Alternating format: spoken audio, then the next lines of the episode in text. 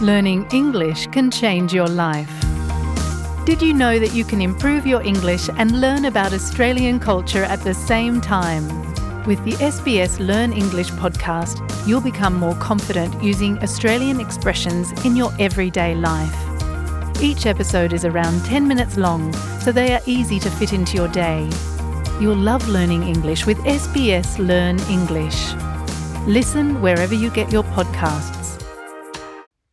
Bagaman nag-iiba ang mga patakaran tungkol sa pagtaas ng sweldo sa iba't ibang mga lugar na pinagtatrabahuhan, karaniwan ang nakasaad sa mga kontrata ang takdang panahon para sa pagtaas ng sahod bilang bahagi ng taunang performance review ng mga empleyado.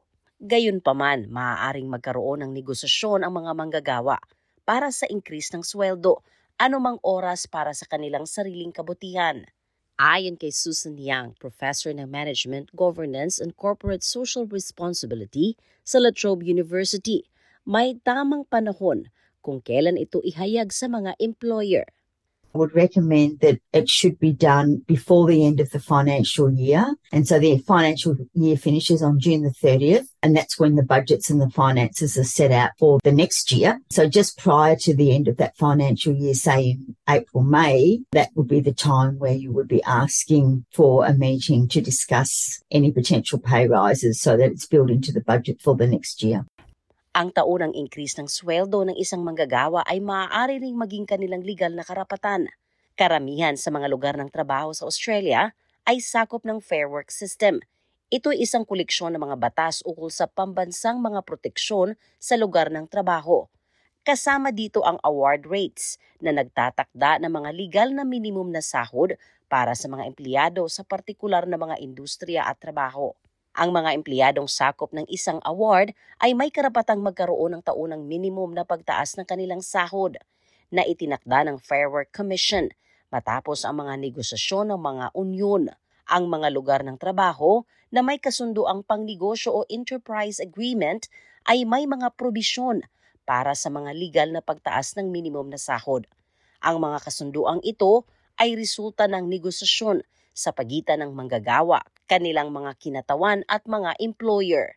Sinabi ni Professor Yang na ang unang hakbang bago humiling ng pagtaas ng sweldo ay malaman kung sakop ka ng isang award o enterprise agreement. At wala namang pumipigil sa iyo na talakayin ang mas mataas na sahod kaysa minimum na sahod na legal mong karapatan.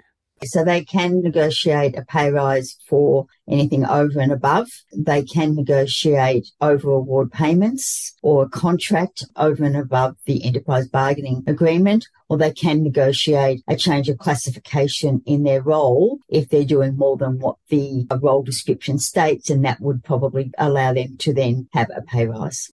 Ayon sa eksperto ng Human Rights Resources na si Karen Gately, maraming tao ang hindi komportable na humingi ng mas malaking sweldo o promosyon, lalo na ang mga empleyado na nagmula sa iba't ibang kultura o background sa lugar na pinagtatrabahuhan na maaaring isipin na ito ay bastos na paraan o lumampas sa boundary ng mga boss.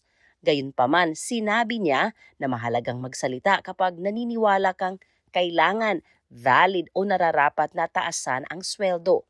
Some employers don't want to give people more money, right? And they will say no, but it's not because it's an unreasonable request. If you genuinely deserve more reward for your contribution, then culturally, that's acceptable to ask. The overwhelming majority of people in Australia would say absolutely, and most employers would say that. So there might be exceptions, but know that truth about the Australian workplace culture to help confidence that it is reasonable for you to ask the question. Dagdag niyang ang pagsuri at paghahambing sa sweldo sa mga job site sa iyong network ng industriya at sa loob ng iyong pinagtatrabahuan ay susi sa pagkuha ng tamang kaalaman at pagkilos upang makipag-ayos sa pagtaas ng sweldo na nararapat sa iyo. Ngunit nagbabala siya na madalas may secrecy culture o lihim ito sa loob ng trabaho. Kung sweldo ang pag-uusapan, dahil nakakaapekto ito sa mga kabataang empleyado, kababaihan at mga grupo ng minorya. often find that there's a disparity and a lack of transparency between different groupings in terms of pay. I think it's important to have groups of people that you feel comfortable who you work with. And then after a time, you know, you can start talking about some of these things and bringing them to the forefront. The other thing you can do is if you have a union representative, you could ask those people as well because they would have more idea about the pay across the workplace. Sinabi naman ni Michelle O'Neill, ang Pangulo ng Australian Council of Trade Unions, na ang isang kinakatawan ng unyon ay maaaring tumulong sa iyo sa paggalap ng impormasyon tungkol sa mga sahod na tinatanggap ng mga manggagawa sa katulad na posisyon sa industriya. Ang datos na ito ay maaaring kapakipakinabang kapag ikaw ay makikipagtalakay ng pagtaas ng iyong sweldo. Can find out how someone who might be doing the same job working for a different company or in a different organisation, what sort of pay they're getting. So you can also have, as part of your argument, well, other people are getting paid this to do the same work.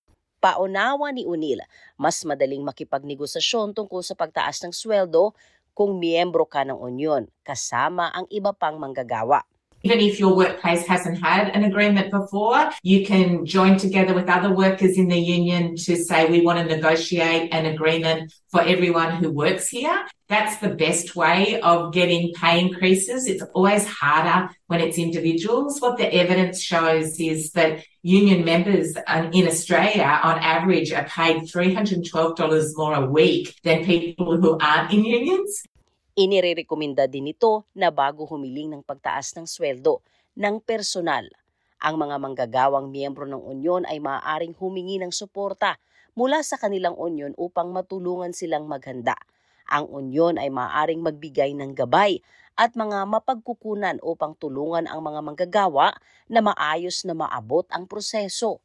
I think it's always important to be well prepared, and that's what a union can help you with. So, thinking about what the arguments are and the sort of examples of that is when was the last time you got a pay increase, how your job might have changed. So, if you've got more responsibilities, you're working different hours, your work has become more intense, you've learned new skills, Gayunpaman, hindi kinakailangan na maging miyembro ng unyon upang humiling ng pagtaas ng sahod. Kapag humiling ka ng pagtaas ng sahod para sa sarili mo, inirekomenda ni Professor Young na nakatuon ang iyong pag-uusap sa halaga ng iyong naibibigay sa kumpanya o sa iyong employer. But I'd be really focusing the argument around what you've achieved in your job, to looking at sort of evidence that you have. And so can you demonstrate, for example, a greater rates of efficiency or can you demonstrate that you've brought in certain amounts of money or certain new clients or you've changed work processes to bring about increased efficiency or effectiveness? Ayon sa eksperto sa human resources na si Karen Gately, ang paraan ng iyong paghiling ng pagtaas ng sahod ay maaring mag-iba depende sa organisasyon kung saan ka nagtatrabaho at sa taong kausap mo. Ngunit sinasabi niya na huwag mabahala sa sitwasyon o mag-overthink. It's always a one to one conversation. And again, it'll depend on the availability of these people that we're talking about. So, it's if you're direct report manager, what's their type of job? You know, if they're sitting in their office routinely, then you might be able to knock on the door and ask whether or not now is a convenient time to have a conversation with them. In other settings, it will be more appropriate to ask to make an appointment to talk to them. And, you know, I think not making it a problematic event in your own mind will really help. Pahabol na payo ni Professor Yang, pinakamahalagang panatilihing profesional ang iyong pag-uugali kapag ipinapahayag mo ang iyong kahilingan ng pagtaas ng sweldo sa iyong amo o employer. You're actually asking for a pay rise, it's really important to not be emotional and to use the evidence to support your request rather than say, well, I've worked hard or it's difficult to live because of the CPI. It's really about making sure you've got that evidence and you're presenting that in a really business-like manner to show them that you're improving and working hard for the organisation. Ang ulat na ito ay binuo ni Zoe Thumaido na isinalin sa ating wika. Ako, si Sheila Joy Labrador para sa SBS Filipino.